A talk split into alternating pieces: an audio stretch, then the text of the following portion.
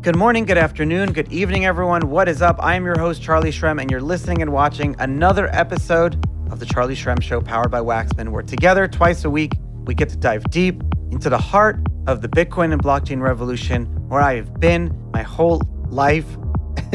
As I say it out loud, it's kind of funny. I feel old. My whole life, I've been into this Bitcoin and blockchain and crypto world. My whole life, since since the last days of Satoshi, since shit 2011. But anyways, we're together. We're going to uncover the brilliant minds innovating behind the scenes.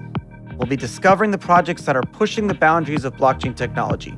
And there are a lot of companies out there that you don't know about, right? A lot of what gets talked about in the crypto space or what reaches the ears of the mainstream audience is the final end product that a lot of cool technology innovation makes possible behind the scenes. But without the geniuses developing behind the scenes, blockchain technology wouldn't be nearly as widely utilized as it is today. In this episode, we're talking to three very different people and three different projects that are pushing through the current limitations of blockchain and Bitcoin and developing what we need to turn this technology into the norm for the internet users worldwide. We're talking to some really cool people Neel Somani from Eclipse, who's allowing everyone to have their own roll ups. Roll it for you, roll it for you, roll it for you. Then we got Leo, co founder of peaq, P E A Q, who's transforming the Internet of Things into the economy of things.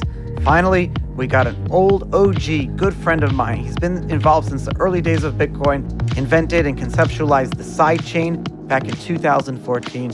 His name is Paul Sztorc. You don't hear about him a lot. Co founder and CEO of LayerTwo Labs, working with another good friend of mine, Austin Alexander, who is a big part of Kraken. He's a prominent Bitcoin researcher and developer. So chill out, sit back, relax, and let's get started with these insightful discussions.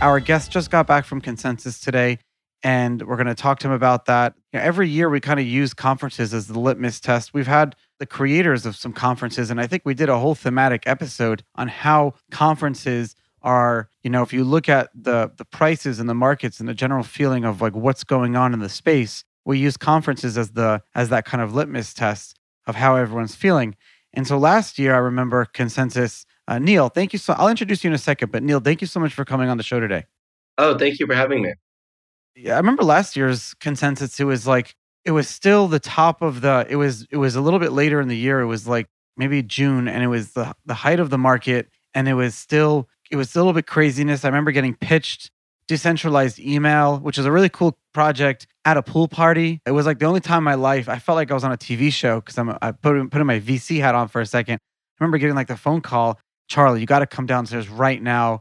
You need to hear about this company. And I'm like, this is the worst time, but I feel like this is the one. But this is like happening. This is this was consensus. It was Austin. It was. It sounded like this year was um was a little bit more subdued from from the guests that we've talked to that have been there but subdued in a better way because it sounded like a lot of people were focused on the, the products and the services and the brand and less on the parties and things like that. Neel Somani, you have a super cool story in the space. You're the founder and CEO of Eclipse, which is gives everyone private roll-ups. And I love that because we need the ability to, to have blockchain as a service. I just saw a great statistic today about that. And uh, your scaling solutions of being able to do it I'm excited to talk about. You worked at Citadel as a quantitative researcher. You also worked as a software developer at Airbnb, and you kind of got your first foray into into our lovely crypto space here in Terra. And you you talked about it and were excited about it, and then it blew up and things like that happened. And and then you started Eclipse, and and it seems like you've learned a lot of different lessons very very quickly. And it takes a lot of people a lot longer to learn the lessons that you learned in your career going from Citadel to Terra to now Eclipse. Tell us about your background and everything like that. I'm really excited to hear it. Yeah, uh, definitely. It was kind of like speed running the life cycle of a company. and yeah, I remember consensus last year too. It was right after Terra depegged. So it was in June and it was super hot.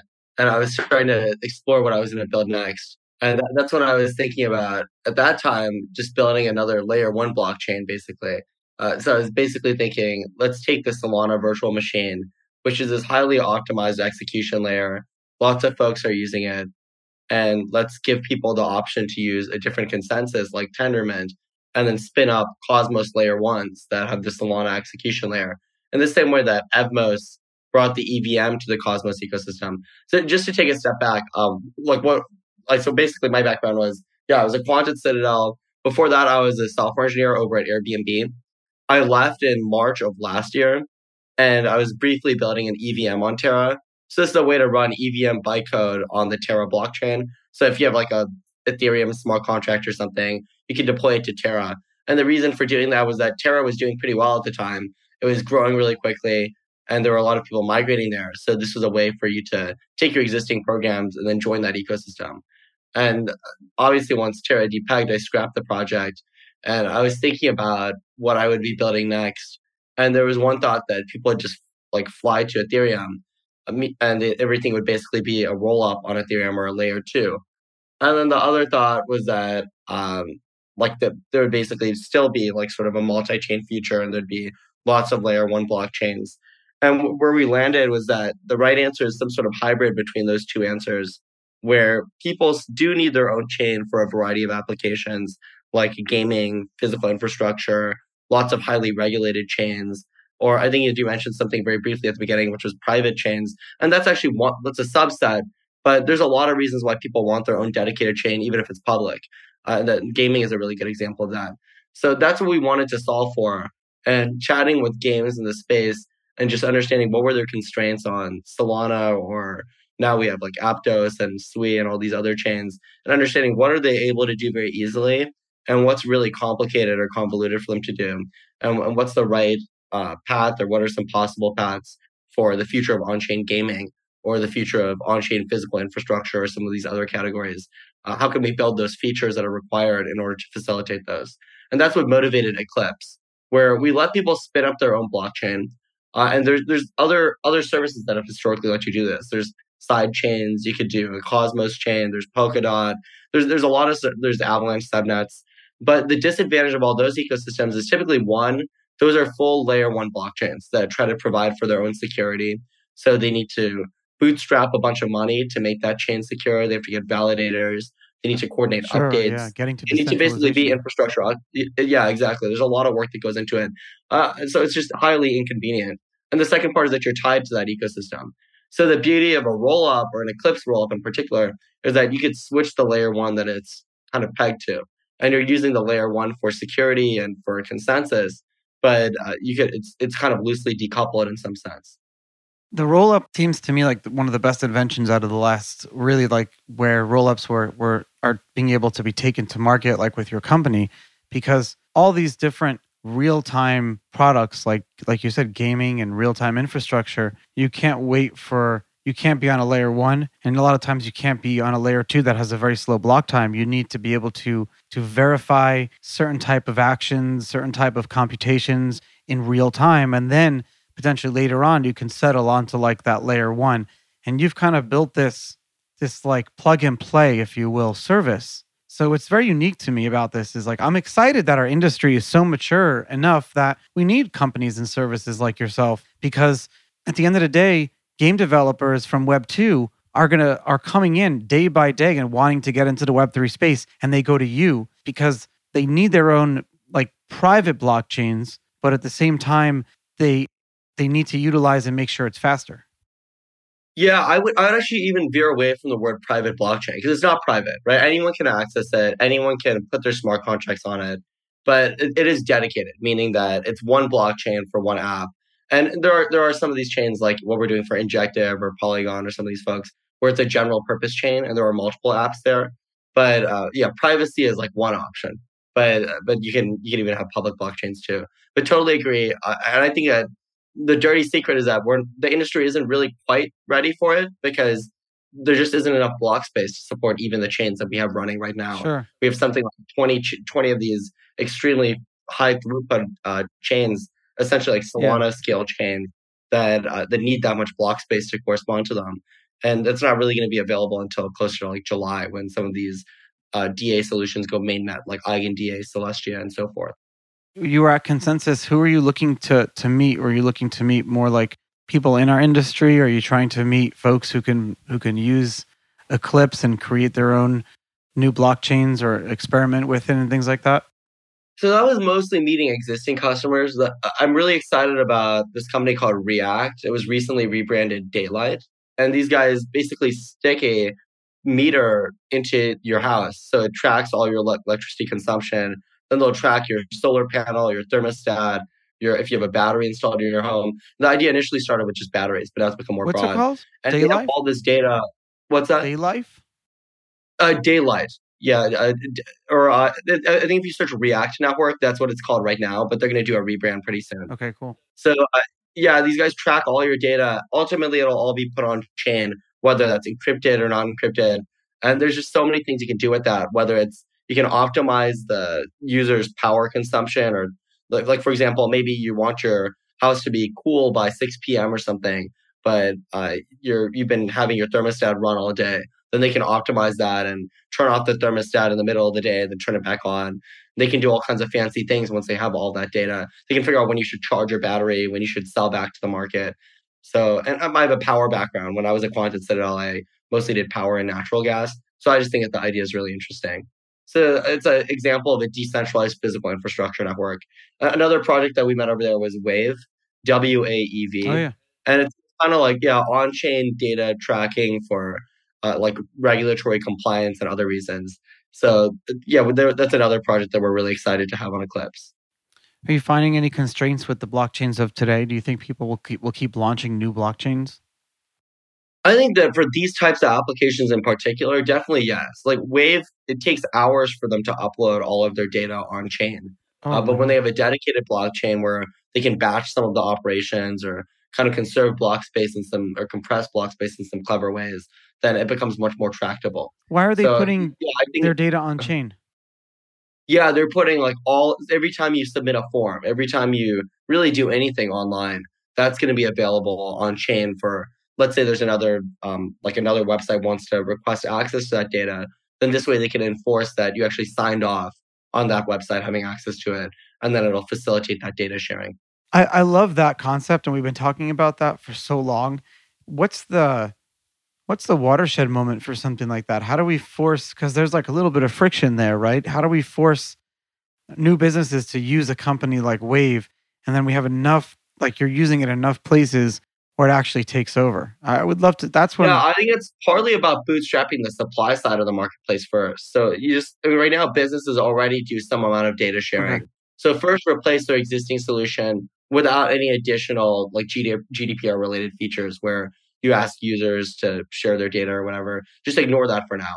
Uh, and then on the once you have all this, it's like huge like warehouse of data, then you can start incorporating users and maybe even letting them monetize their own data and getting compensation for sharing their data.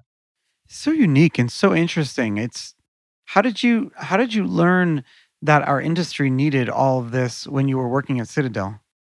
Uh, so, but when I was at Citadel, I w- definitely was not thinking about it because I was actually, I think I had a really naive view toward uh, crypto, which was just that there were going to be a lot of chains and they all needed to be EVM compatible.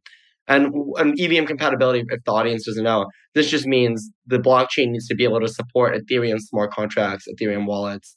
But what I come to realize is that EVM compatibility, such as what Binance Smart Chain did or Polygon POS, isn't actually like a reason for people to deploy to a chain.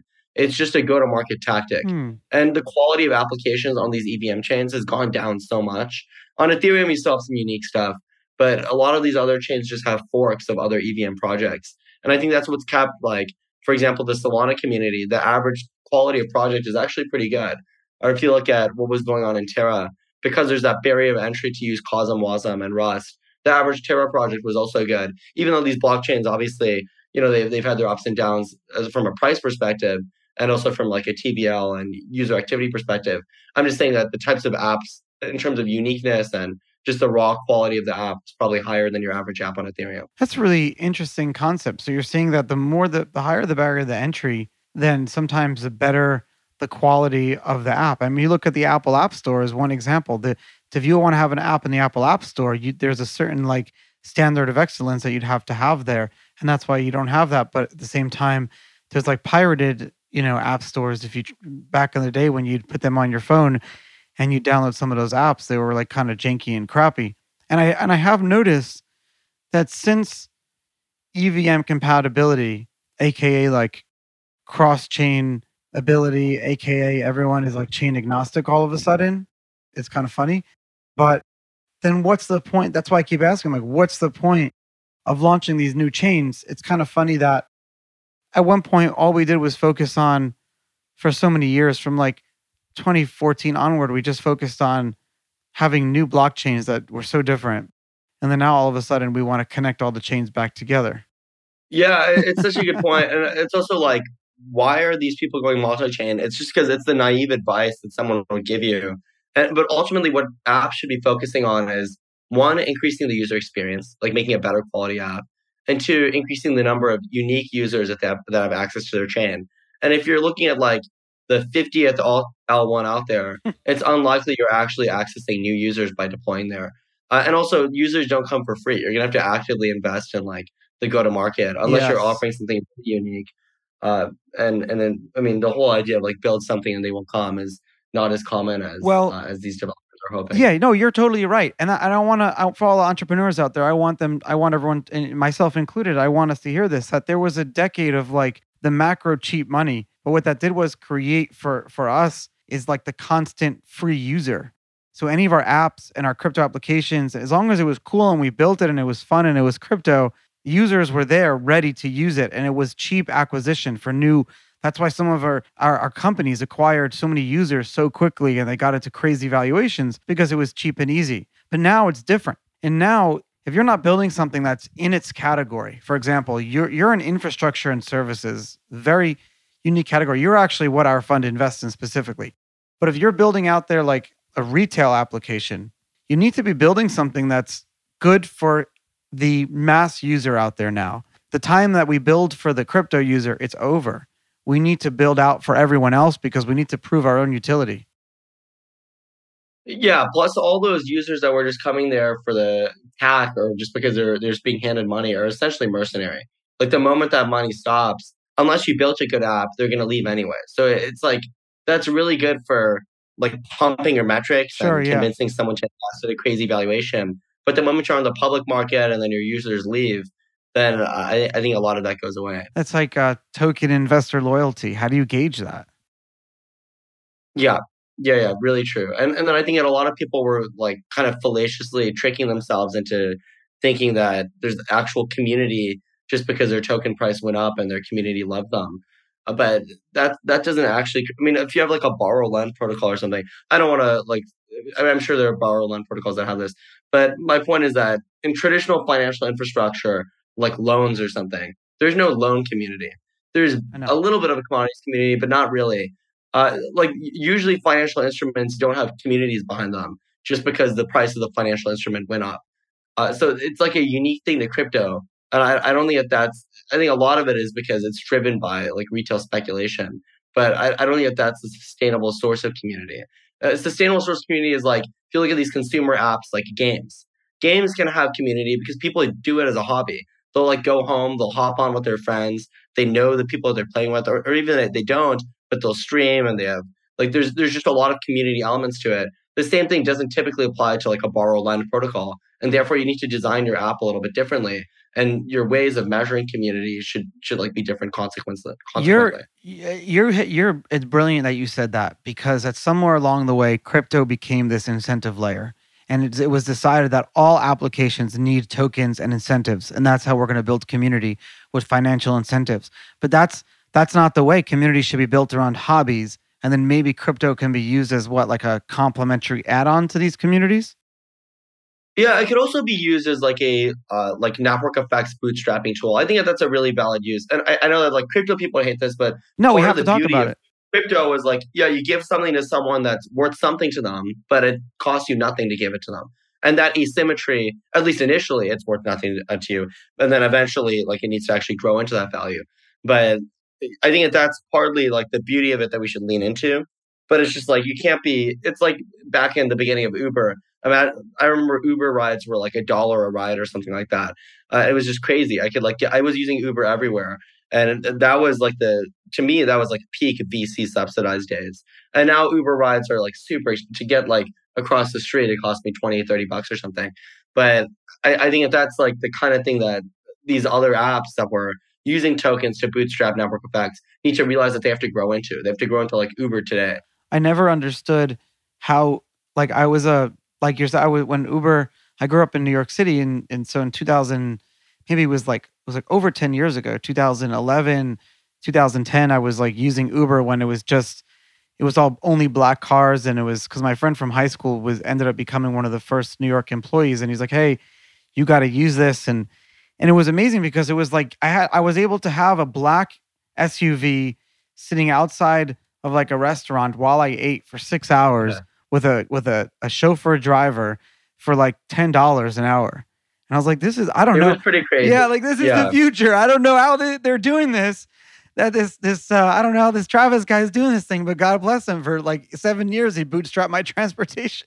yeah, and then it's like you drive to your destination and you can order a coffee to be delivered the moment you get there. It's like imagine the level of wealth that you'd have to be at to have this just like 30, 40 years ago. And now it's just like accessible to everyone. It is pretty remarkable. It sounds like you, one of the things you learned too is that everything is just taking, it takes going to take a little bit more time to get where we need to be than what we thought. I, I think there's also just like a, a mismatch between like I mean, there, there's a lot of great engineers in this industry, and I I think there's also some guys on the economic side, but it's kind of rare that you see like someone kind of like a quant that that can be a hybrid between those two. Because as a result, you end up with these weird constructions. Or I actually think a Filecoin is really cool, and I think that there's there's arguments that that it is sustainable. But uh, but like a naive argument is like, oh, that like someone like the other day was telling me, oh, well, they feel like uh, as a Filecoin user, they're paying less, and the guy who's providing the storage for Filecoin sure. is making more, so it's a win. And then like it's it's kind of silly because it's like something like obviously the yield must be coming into the system somewhere. And right now, the way it comes in is that we have people speculating on the price of the Filecoin token. And that's why the, the token is worth more. So when Filecoin compensates the person providing storage, they're able to basically like rely on that speculation and, and give it as compensation to someone else. But the moment that yield stops entering the system, and it will eventually, then you need other revenue sources. And, and Filecoin actually has ways of growing into they that. Do. But yeah, I'm just giving it as like an example of like if you just left it at that like simple analysis, then if you put a thousand dollars in for storage and you're getting five thousand dollars of storage out, obviously there's a mismatch there. And like crypto people seem to think that that's not an issue. It's one of the best, I think, one of the best projects in the space. We had like two, we had the two different founders on the show from Protocol Lab.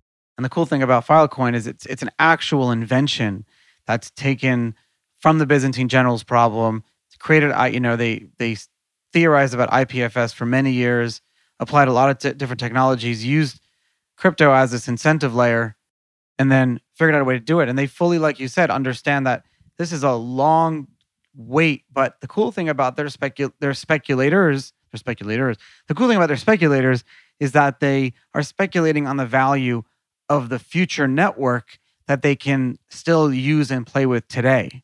And I think that's kind of fair because it's a really cool network. And when you understand how it all works and that you can actually use it now, uh, a lot of people are going to are speculating on the on the future value, which is kind of what stocks are in a way too, right? Yeah, that's what it's supposed to be used for. That's a good point. Yeah.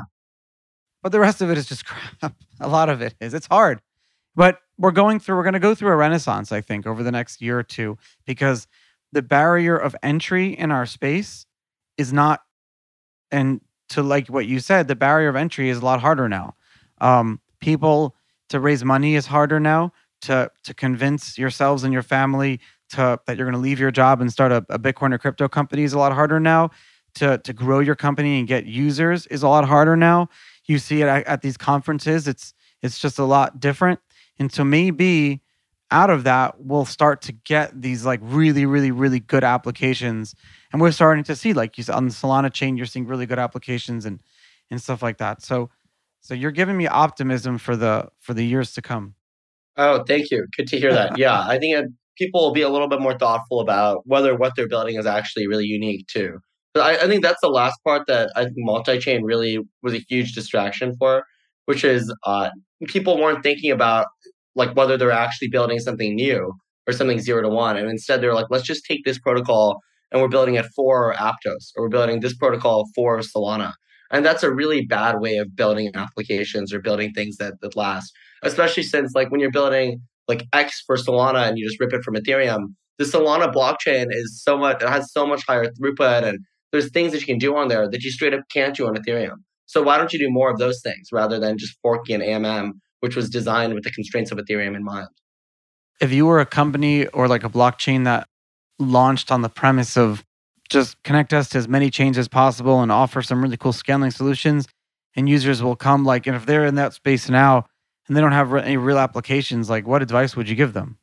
I, would honestly, I think that a lot. I mean, for these companies that maybe like raised at uh, too high of a valuation and they can't grow into it, there's there's only a few options. But if if you're really early on and uh, and a lot of the capital is left, I honestly think maybe just return the capital because that that's kind of the situation I was in with the Terra EVM, where the assumptions of what I was building were just no longer true, or I no longer had conviction in them. And you're better off just not going through with the round or or not continuing, and then taking a step back and thinking about what is actually compelling to you.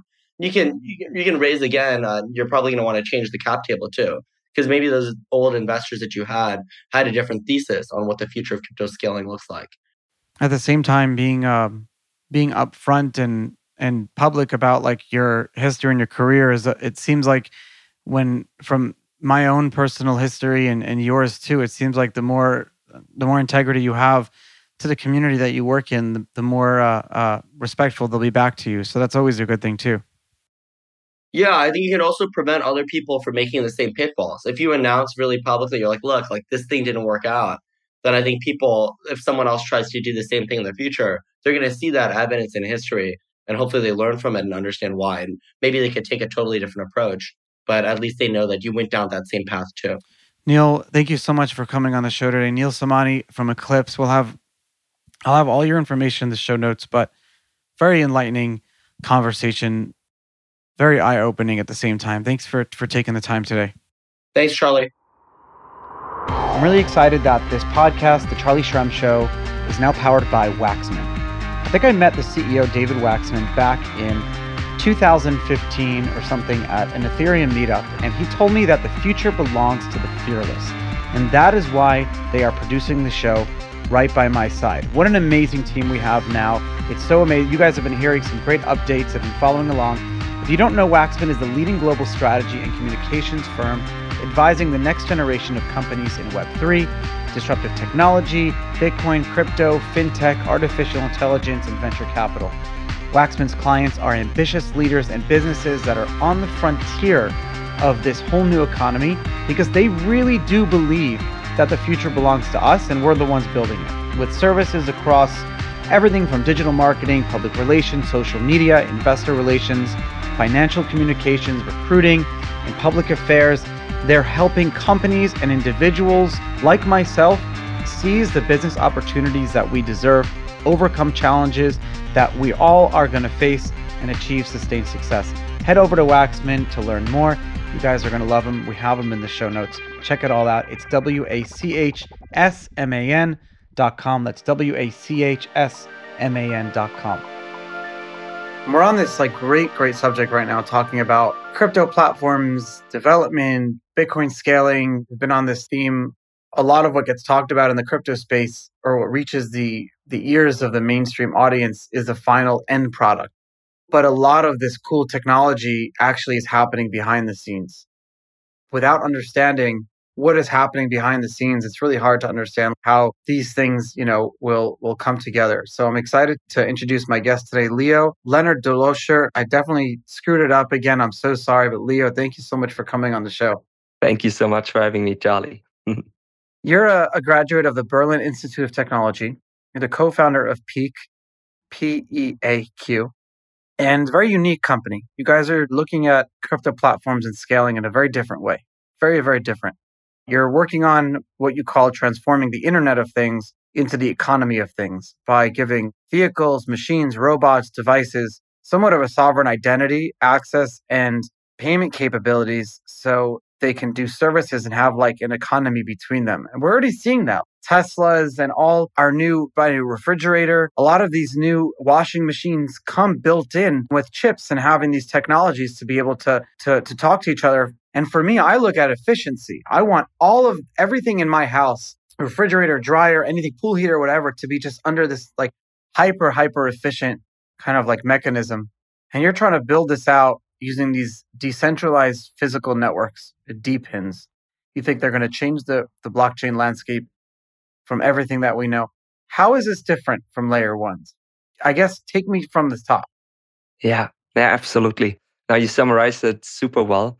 And what peaq essentially is, is a layer one for what you just said, the DePINs, decentralized physical infrastructure networks. This is a new term in, in Web3, which just emerged recently. Uh, Messari coined it actually. Oh. And it's oh. kind of uniting a lot of the efforts that have been going on for a long time. So there have been many efforts in terms of creating decentralized networks. So incentivizing individuals, for example, to deploy hotspots at their home. Helium is an example who did that, or to offer storage in order to, to store files and so on. Filecoin is an example of that. So there has been a lot of efforts going on already. And we've been looking at that space starting in 2017, where we had our inception. We did a lot of work with many big enterprises. Audi called us up one day in the morning and basically said, Hey, we have a hmm. massive problem. Our customers don't really have enough charging infrastructure. So one of their managers had that brilliant idea of saying, Hey, what if all the home charging stations could be actually made available to the public? And that's another example of DePINs, where people can use their private charging stations at home, deploy them, and make them available to their communities. So it's really essentially incentivizing individuals and enabling individuals to share the resources they have. And we focus on the IoT resources, like anything that can transmit data, that can generate or sell energy, that can store files, that can record video. This video data can be shared with people and sold.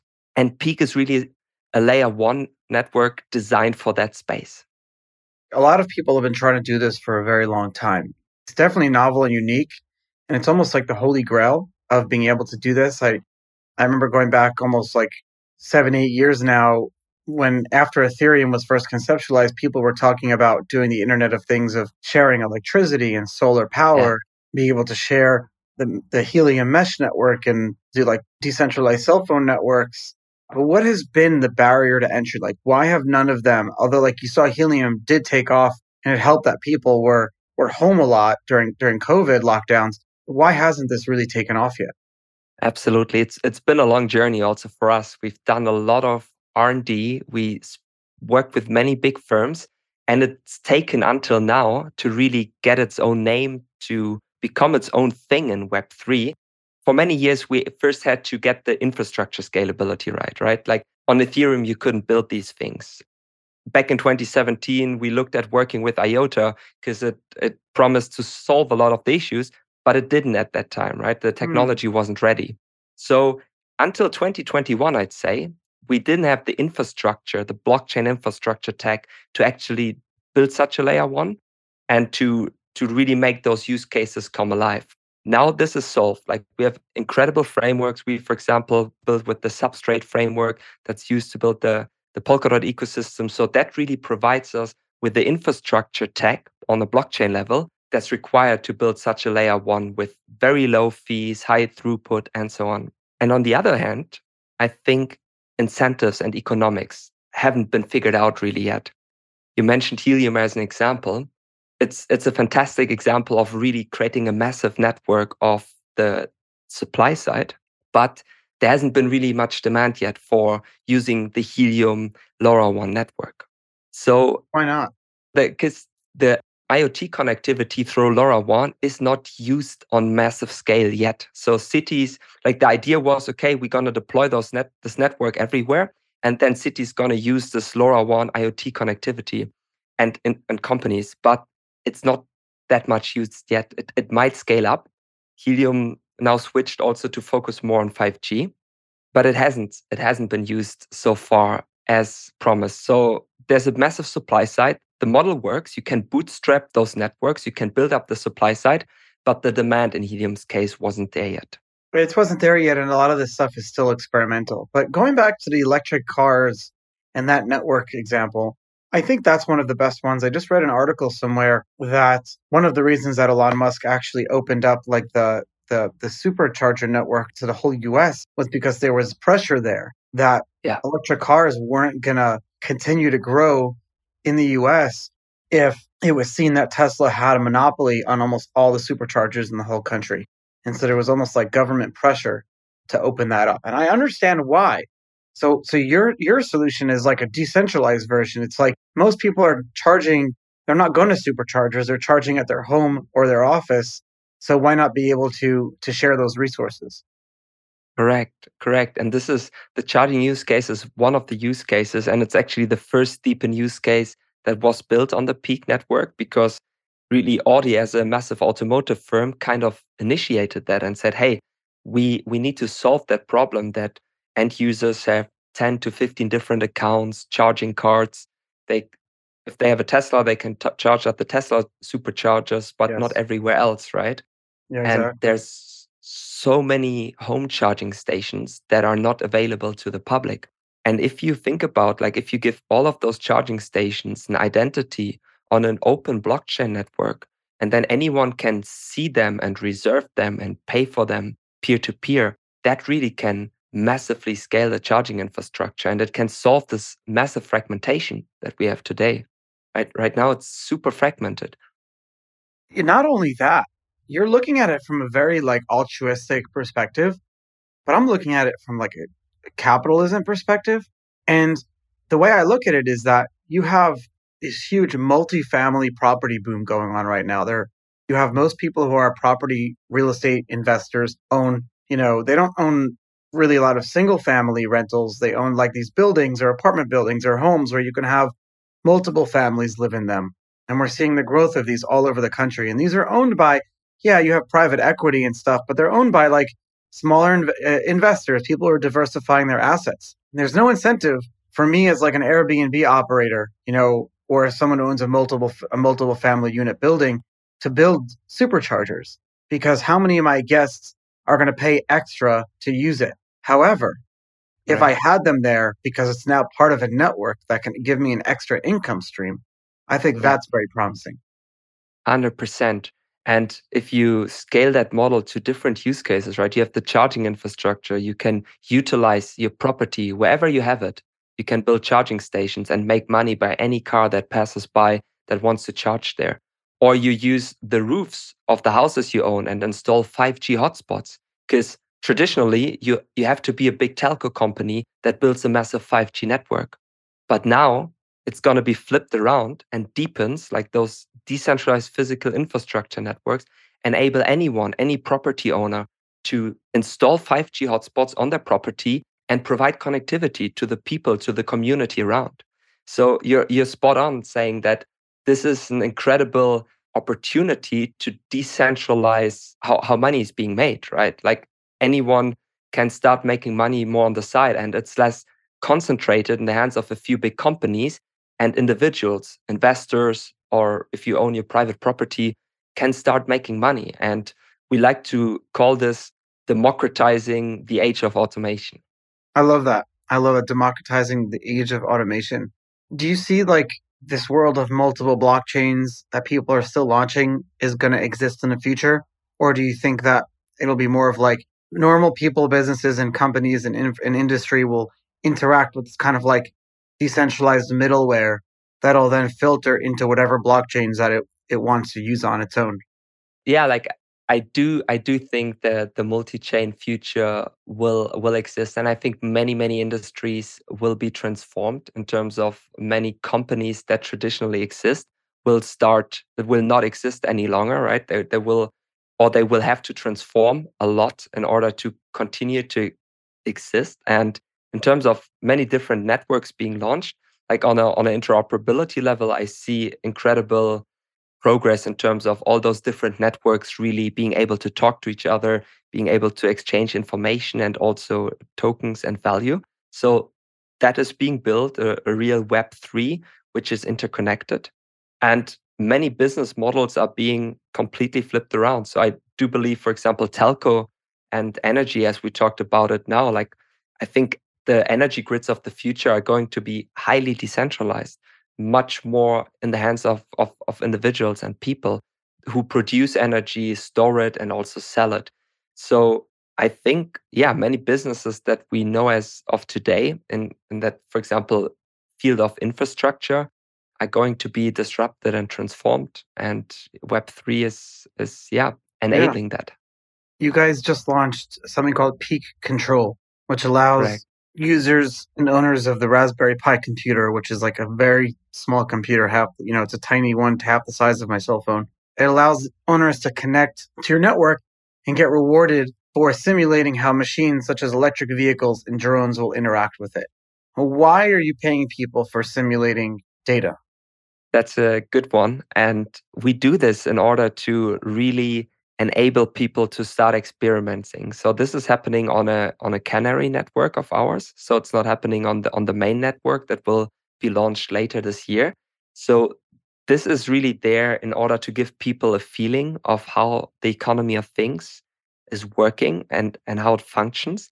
And we're testing basically people to like we're testing how the the network behaves, how people interact with it. That's and smart. we're using Raspberry Pis because it's basically an IoT middle layer. You can connect any sensor, any charging station, any car to the to the internet, to the peaq network using a Raspberry Pi. So it's basically one IoT middleware with which you enable all the IoT developers out there to prototype and test DePIN use cases very quickly.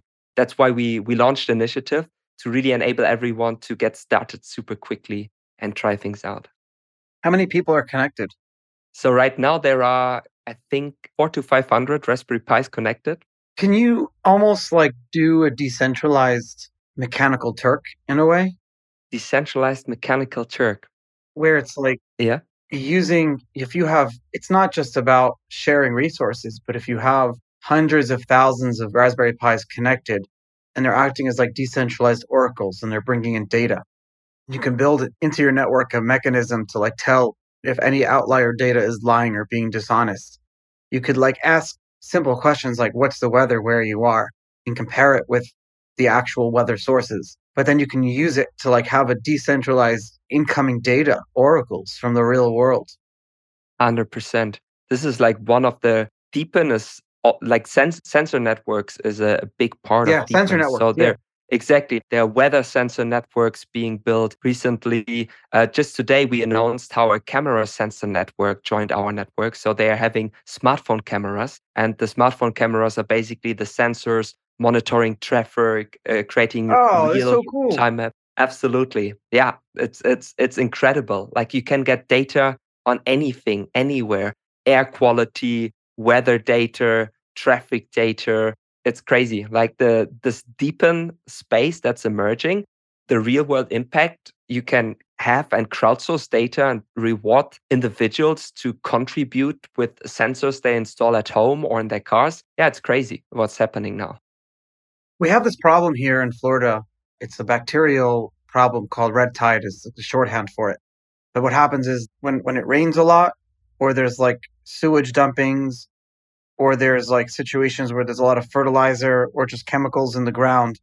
It's it's not man-made it's it's a natural reoccurring thing in the water like almost like a wildfire but it gets exacerbated by by man a lot by us putting you know having like water runoff from our lawns into the into the oceans and things. And in florida maybe like once or twice a year we get this really bad they're very regional and almost very local but you get these outbreaks and like all the mm-hmm. water will turn red and you'll see like millions of fish just layering on top of the of the water and it's sad and it's dead and everything dies in the water one of the ways that to combat it is to find the outbreaks when they're small and then yeah. the local marine laboratories that we have here that are like public private funded they know how to stop it but when it gets too big they can't when they turn yeah. into fish kills you can't i wonder if there was some like sensory mechanism that we could develop.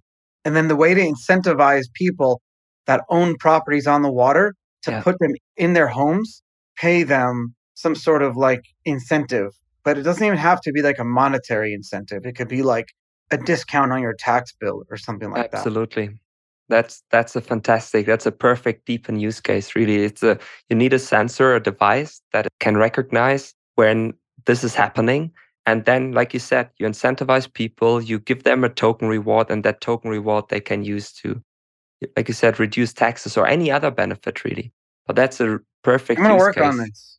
I'm gonna work on this. I have. Amazing. I, I know this. I'm very close with the city, and then I just got to get with the aquarium marine laboratory and ask them how they're working on the sensor because right now the way it works is that my friend Jay called me the other day and he offered me he's like hey we need more people just going out into the water and on the beaches testing just mm. I'm like mm. it's a it's a re, it's like a it's an actual work someone has to go out there and do and like how are we going to stop these outbreaks if we're relying on like 8 day old data hoping on someone did it the right way no we need sensor yeah. real time sensor network Absolutely. Leo, thank you so much for for coming on the show today and giving me my next business idea. Hundred percent, uh, super happy and, and super happy to help, Charlie. Like, uh, please, please let us know, and we're happy to support with everything on the on the DePIN level. yeah, I'll get in touch. It's really awesome. I'll talk to you soon. Thank you. Cool.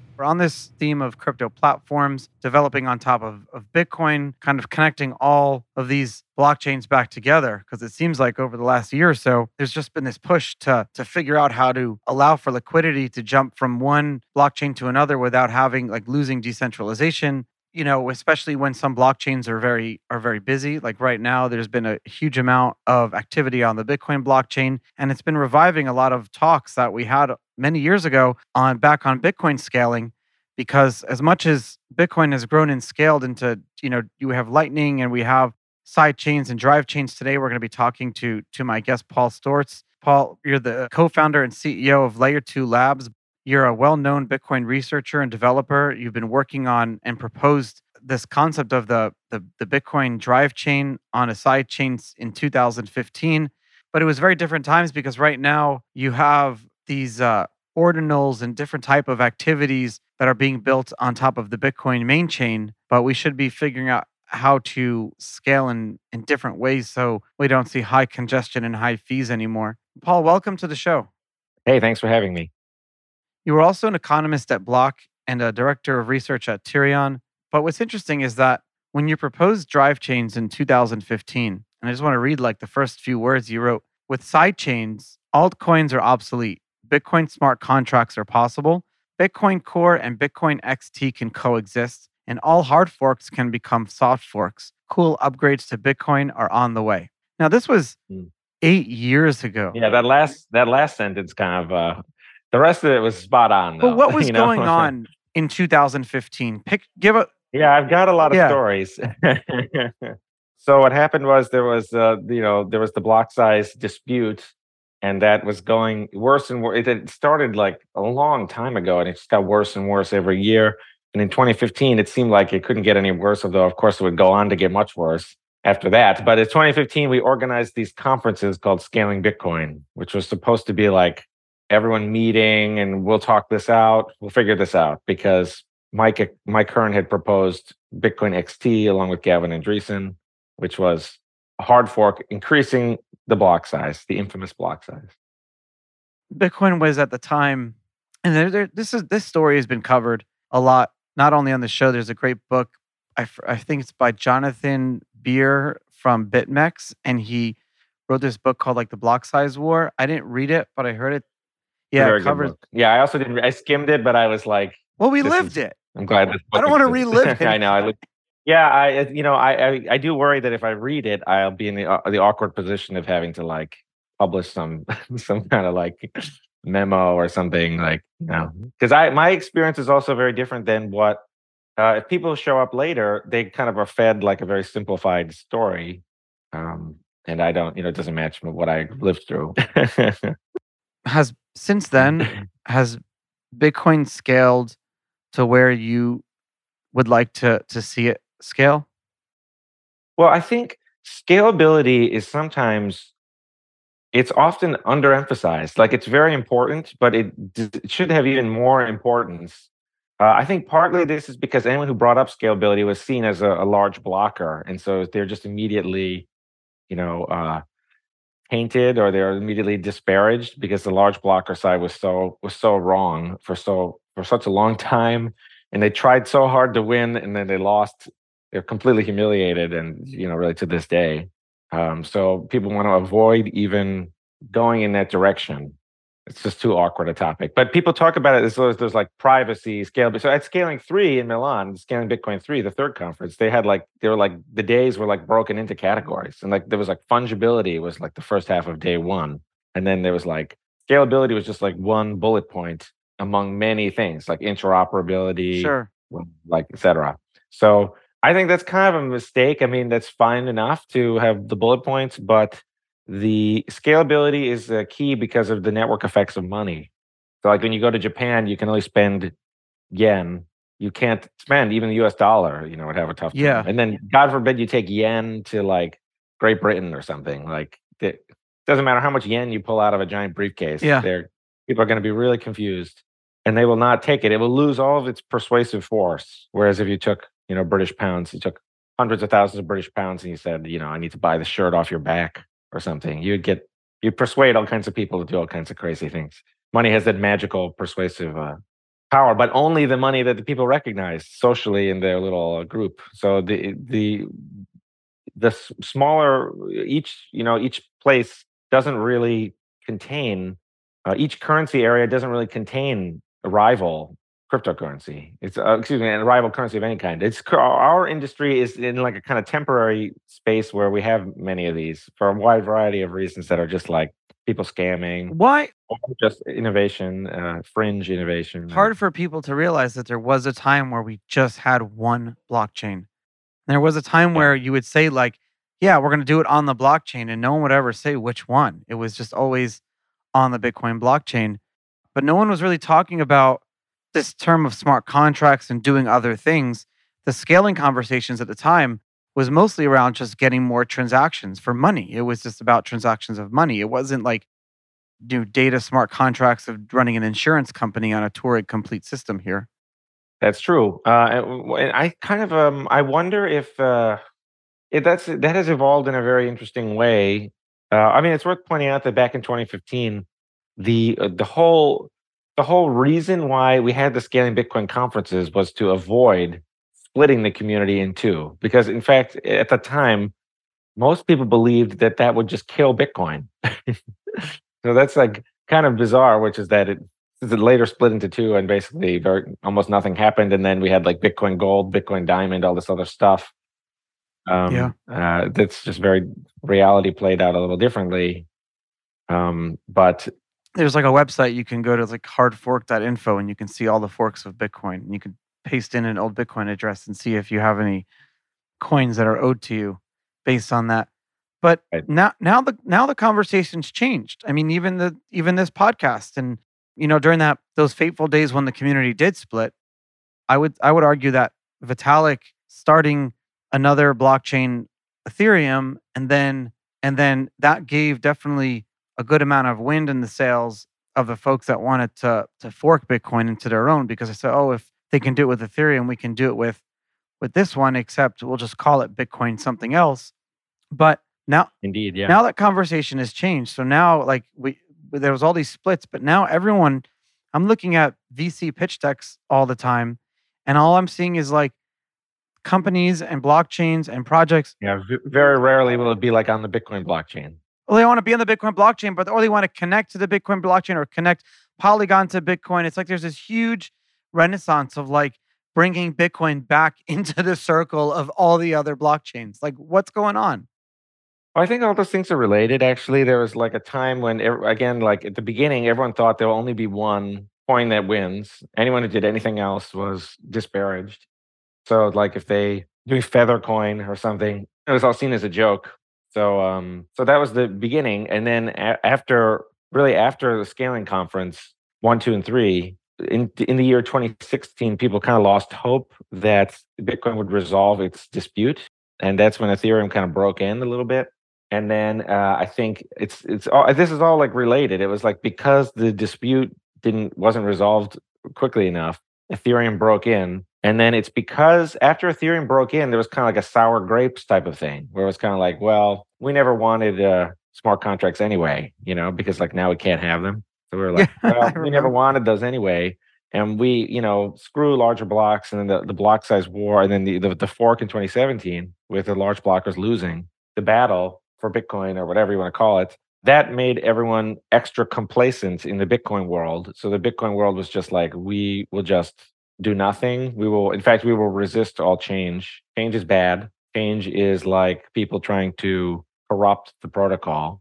And that led to the proliferation of all this other stuff. And that those people had more freedom since they didn't have to go through the crazy bureaucracy of uh, Bitcoin Core. They invented a bunch of stuff that 99% of it was terrible, but some of it is decent. And then I think over time, those people have slowly learned that there actually is no future. There really will only be one winning coin, like what I was saying before with network. Yeah. And that if you invent something, it'll be open source or even if it's not open source, someone will eventually reverse engineer it. You know, I mean, it's a community of people learning from each other. So whatever's invented will be like bolted on.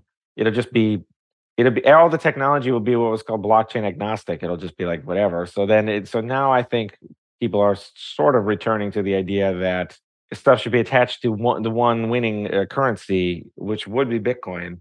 I think it's also the case that the complacency after 2017 has actually led us nowhere. And people are slowly realizing that. It's been six years. And 2017 December, we got to whatever, 20,000 a coin. Yeah. In terms of the price. In terms of like the attention, in terms of like all this stuff. We, um, so I think we've actually not been going anywhere.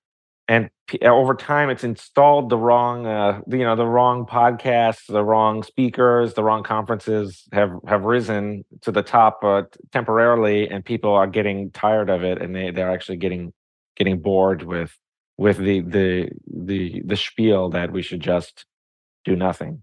The good thing is that market forces kind of like are making it happen. At the time, the Bitcoin was like going through this two year bear market and like solving this seemingly political problem coming up into this halving that was happening, I think like a year later or something, was seemed like the solution that needed to bring in the next bull market. So people were more interested in like fast scaling, but at the same time, when I say fast scaling, you know, smart scaling is better than fast scaling.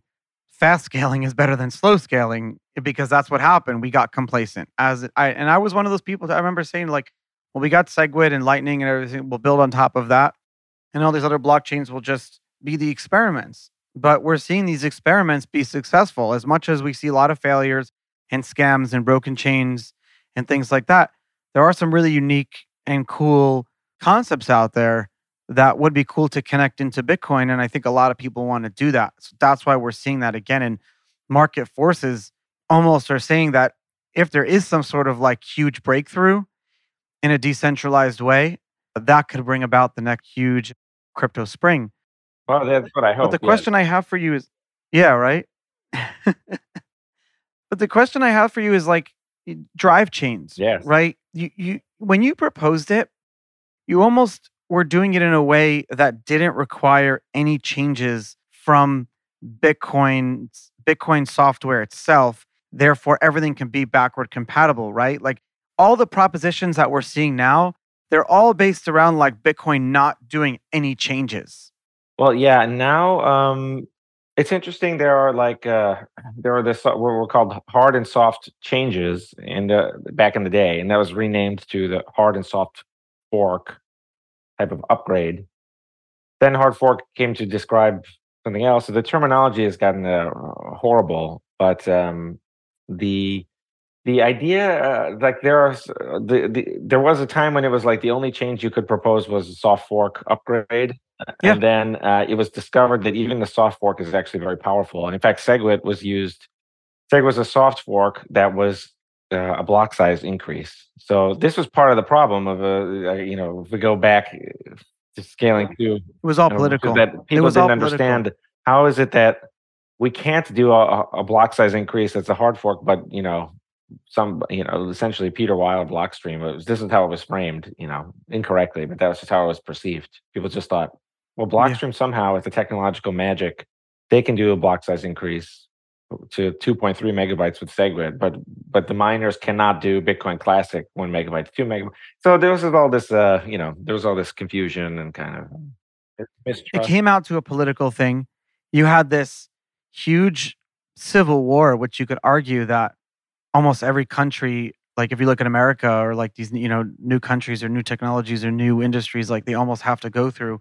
And we, you know, we're, we're looking back and we're sad. You and I look back at those times in a sad way because we went through it and we lost friends and you know relationships were broken apart and businesses and things like that. But the rest of the world looks at that almost like it's good that Bitcoin went through it because it brought all of the brought everything up, all the dust and all everything on the on the bottom of the of the ocean. It brought it all up. It's nice to see that finally people are embracing Bitcoin again. It was almost like you, like a year or two ago, you couldn't talk about being a Bitcoiner, and now when I talk on the show, I could be literally talking to the founder of any other blockchain, and I can say, "Hey, if being a Bitcoiner means that these core principles, are you a Bitcoiner?" and people aren't afraid to say yes anymore. But there was like some sort of like like scariness, like you said. It, was it a complacency? It was like a fear of being considered a big blocker, or then it was a fear of being considered like a maximalist, right, for a couple of years. Yeah, well, maximalism again started as something that was just self-evidently true. Like in back in like 2013 or 2014, it was just like every other coin was terrible. The market dominance index was always like 98 percent or something. It was like 98 percent oh Bitcoin, God, and then market. it was like a thousand other things were like this tiny little this was like when like BitShares and like whatever like nxt and all this stuff was like being invented you know? Remember all that? And then um oh my god and that's like before ethereum was like you know it was like just this tiny thing. And it, so they were all most of those coins just died off. Only one of them rose to be an actual you know sort of challenger to bitcoin that people have even heard of which was ethereum of course.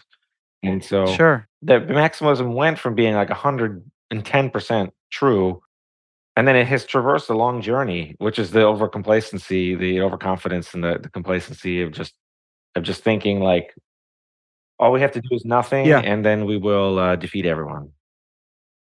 So, so you and I, so we're looking at that from like a scaling perspective and a growth perspective, right? And we're looking at it and we're comparing ourselves, Bitcoin, we're comparing ourselves to all these other chains that are like growing, doing, building, experimenting, throwing things at the wall, raising money, having a lot of hmm. fun. Yes. But let's look at Bitcoin from like a, hey, I'm holding on to Bitcoin forever perspective, and I don't want it to ever change too much or not be like backwards compatible. Where if you're holding Bitcoin now, or if you held Bitcoin in 2009 or 10, or you buy some Bitcoin tomorrow, you never need to worry about like needing to turn on the software in a few years to upgrade or do something. That backwards compatibility is very important, which why people were afraid of doing those hard forks because Bitcoin was created, yeah, to be, you know, I have almost a white paper like memorized by now, but it, but it evolved into also being this like safe, hard money that people can go to. Because as Americans, we didn't really need that until now. Now we have banks failing left and right. But this, these bank failures and hyperinflations and crazy inflation and nowhere to put your money has been happening in the rest of the world since Bitcoin's existence and even beforehand. So, like from that perspective, I look at Bitcoin as as a hyper success.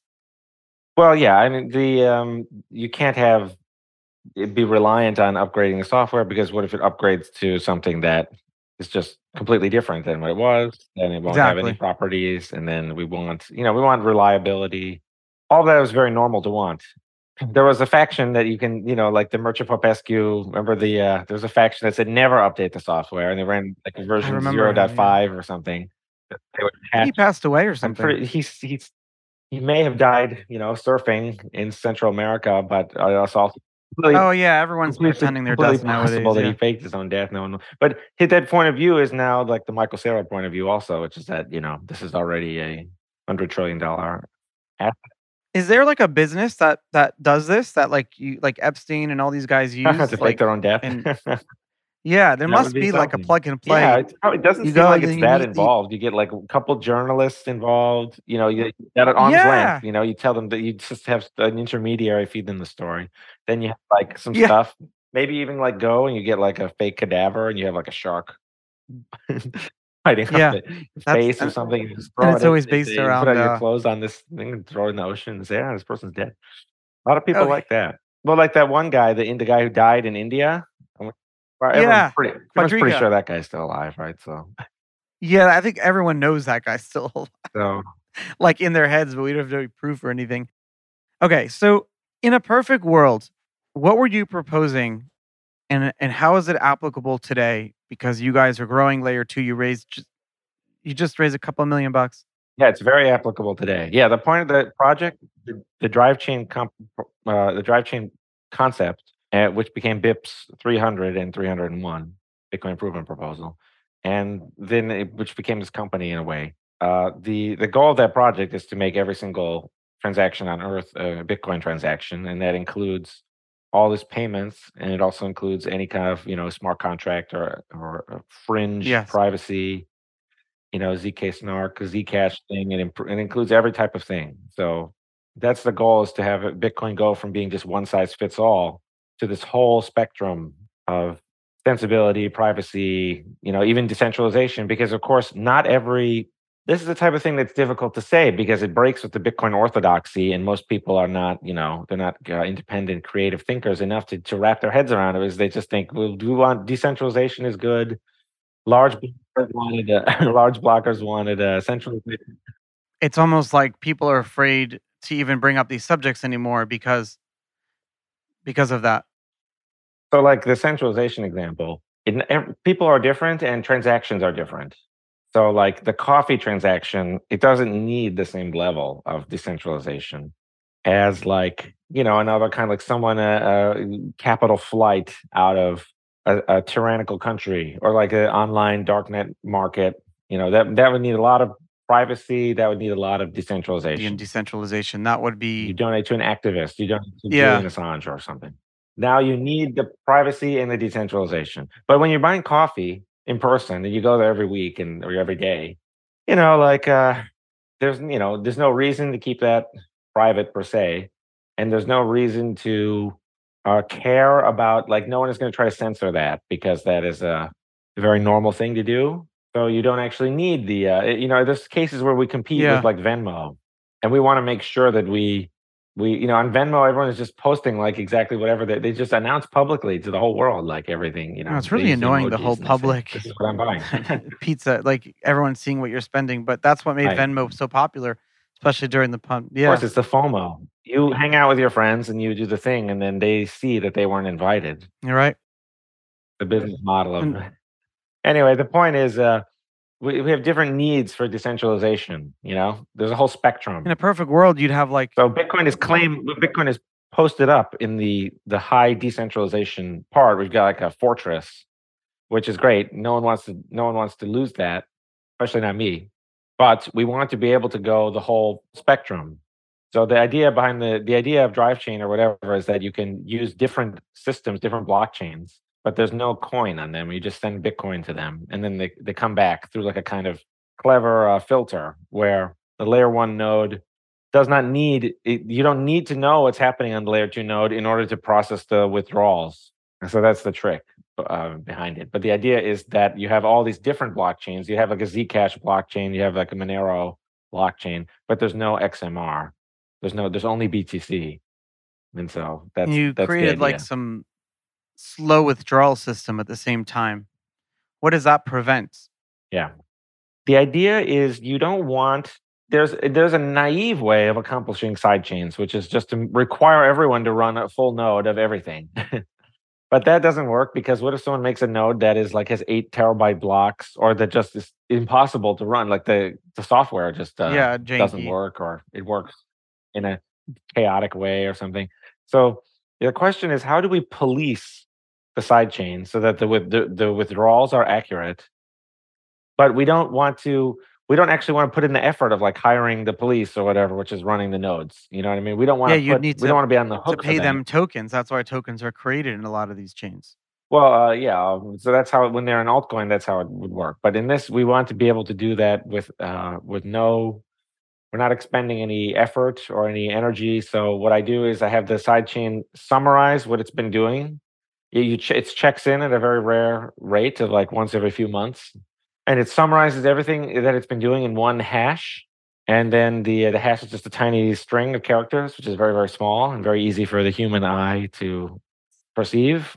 And then we have on layer in the layer one main chain Bitcoin Core blockchain. There is just a little the hash is encoded in the Coinbase transaction, and then the miners uh the miners can upvote it or downvote it. And if it they takes three months worth of upvoting, and they put all their weight behind this one hash, then that is considered the canonical summary, which includes the withdrawals. So it's very, very slow. It's the idea behind it is something like if you were going to um, take an iPad or something, an, an iPhone from the Apple store, it has to move very, very slowly. So you take it. So if you're leaving the store, like if you try to steal an iPhone, is yeah. the, uh, the troublesome case. You you grab the iPhone from the person on the counter, and then you run for the store. Is exit. Now, if you go immediately go into slow motion, where it takes you three months to get out the front door, then you know no one has to worry. They can go home. They can call the police. The police can say, "We'll make it there." It gives it time you can be on vacation. People can be on vacation. It doesn't matter because it takes three months for them to get out. Yeah. So the, they have a long, long time for the police to show up, or for anyone to do anything, uh, you know, about it. For the, you know, the you, you can take a photograph of this person and send it all around town and say this person's a thief or whatever. So yeah, it's a deterrent the, the speed. And then the the reason why this is not the flip side of this isn't it inconvenient for the user? But the answer is really no because the going into the sidechain, the deposits, going from layer one to layer two, that is instant and that always works just because it's the asymmetry of requiring the full node, layer two full node to run the layer one full node. So that that direction always works uh, perfectly and it's instant. It's only the coming back that is slow and sort of um, but it's done uh, by design. The risk. It's by design yes, when you now allow instant deposits, you're also enabling those coffee type of transactions that can now be instantaneous. But then the if someone was like using double spent Bitcoin or or cheating or stealing or whatever, they could be the mechanism for withdrawing it is like running out of an Apple store really slowly. But then a market can be created to let people get their money, you know, faster. But then they're exactly. also like then those middlemen would be taking the, that risk. And it creates this like yeah. kind of like market and prevents Exactly. Yeah. Then what it's like is there's people outside the really Apple cool. Store already, and they they have a bunch of iPod iPhones, and they say, well, listen, uh, if you buy it from the store, you have to you have to walk it out slowly, but I'll sell it to you for you know whatever. And since anyone can do this, anyone can go into the store Apple Store and do the slow thing. They can. Um, yeah. Anyone can uh, just buy them for they can swap the coins out instantly to this person and then the specialists these like few numbers of specialists maybe, maybe like 500 600 people they would use the slow withdrawal and so those would be the specialists who walk the thing out but then it's just time value of money. It's just an extra fee yeah. to, for you to just withdraw instantly through someone else. So someone else is basically they say they have a bunch of layer one coins. They have 14 layer one coins and they buy they buy four you have 14.1 or 14.01 layer two coins. And they say listen we'll just swap. It's the same htlc that the lightning network uses or anything any other thing any exchange you know coinbase yeah. whatever. You make you it really easy them. to to make all the connections all point together and you been around a long time so you understand what what needs to happen and it's not just about math it's also about socioeconomics too but paul that's all the time we have today thank you so much for coming on and and talking to us about drive chains and side chains and what you're working on at LayerTwo Labs Thanks for having me.